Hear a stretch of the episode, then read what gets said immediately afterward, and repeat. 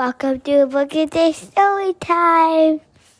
Welcome to a Book a Day Kid Story Time. Tonight's story is a new book we got from the library called The Princess and the Giant by Caryl Hart and Sarah Warburton. The Princess and the Giant. A little princess lived inside a little tiny house. Her servant was a tabby cat. Her butler was a mouse. Her father made the porridge and her mother chopped the wood, while Princess Sophie rode her bike, as every princess should. In the yard behind the shed, a magic beanstalk grew. A giant lived right at the top, as giants often do. At night, the giant's stomping made the people sob and shake. That selfish giant, Sophie cried, he's keeping me awake. The princess asked her parents, Why are giants mean and bad? Oh, they always have been, said her mother. They always will be, said her dad. He found the book of fairy tales that kept they kept high on a shelf. It says so here in black and white. Look, read it for yourself. So Sophie read a story set in murky days of old, when Jack climbed up a beanstalk and discovered piles of gold. A giant roared, Get off my stuff, I'll grind your bones for bread. I'll fee fi fo and fum, and then I'll bop you on the head. and then she heard stomp, stamp, shake. That night, poor Sophie tossed and turned. Our giant is such a pest. If only he would go to sleep, we might all get some rest. She read about a witch who made a house from gingerbread. It made her tummy rumble, and a plan formed in her head. Sophie pulled her jacket on and laced her boots up tight. She loaded up her backpack, then set out into the night. She clambered up the beanstalk. Brave Sophie did not stop until she reached the giant's castle, which was balanced on the top. Suddenly the giant roared, Who's creeping around outside? A nasty little robber. Well, you had better run and hide. I'm Sophie, said the princess. She was quivering with fright. I've brought you a delicious snack to help you sleep at night. She had cooked some lovely porridge in her father's porridge pot. This should help you get to sleep. It's creamy, sweet, and hot. The giant growled. This supper wouldn't even feed a fly. But he ate the porridge anyway, then slammed the door. Goodbye. The giant's roars got louder. Sophie ran back home to bed. She hugged her favorite teddy bear. I'm glad you're here, she said.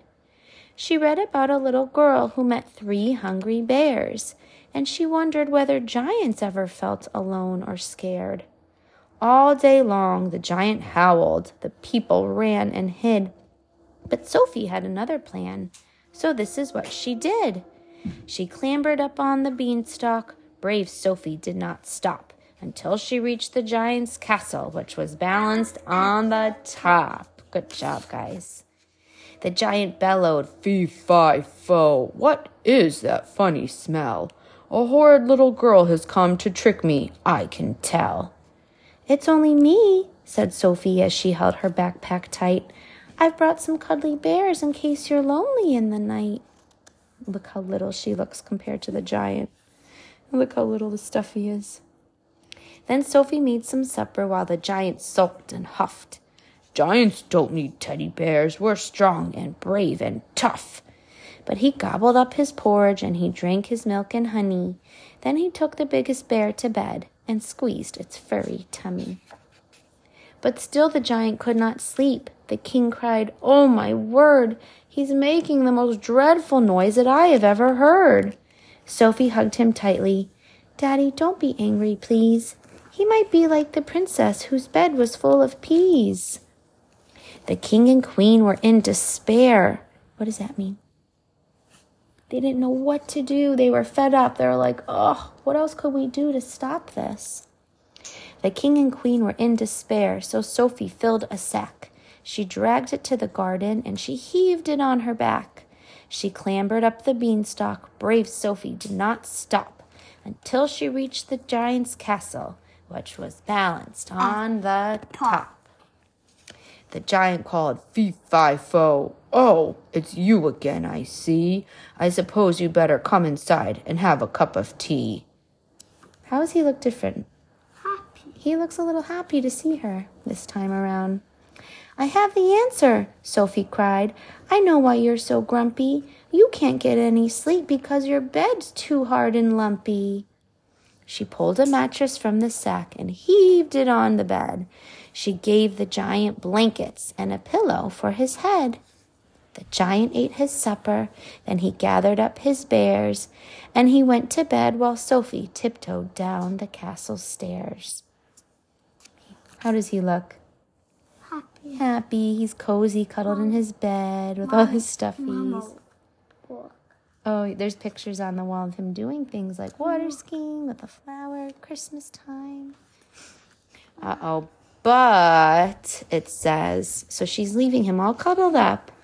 And she's leaving, and then it says, but. Let's see what happened. The giant didn't sleep at all and soon was in a rage. The queen cried, Send the army now to lock him in a cage. Sophie looked up from her book. She'd tried her very best. There's nothing more that I can do, the princess said. Unless. Sophie grabbed her backpack and she scrambled through the door. I can't imagine why I never thought of this before. She raced back up the beanstalk. Brave Sophie didn't stop till she reached the giant's castle, which was balanced on the top. Stop that racket, Sophie yelled, and get back into bed. The giant was so stunned and shocked, he did just what Sophie said. This has to work, thought Sophie as she tucked his teddies in. Then she pulled the softest blanket up around the giant's chin. The troops swarmed up the beanstalk. They were ready for a fight. Then they heard a sweet and gentle voice that drifted through the night. Are you feeling comfortable? They heard the young voice say.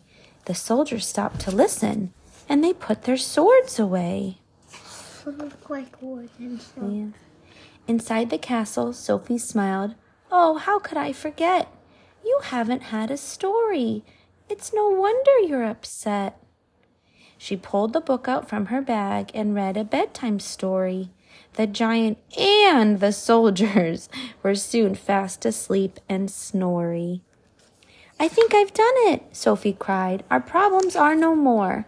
The poor old giant couldn't sleep. Now listen to him snore. He's eaten up his supper and he has some bears to hug. I've read a lovely story. Now he's happy, warm, and snug. To celebrate the happy news, the king announced a feast. They danced and partied all night long till ten o'clock at least.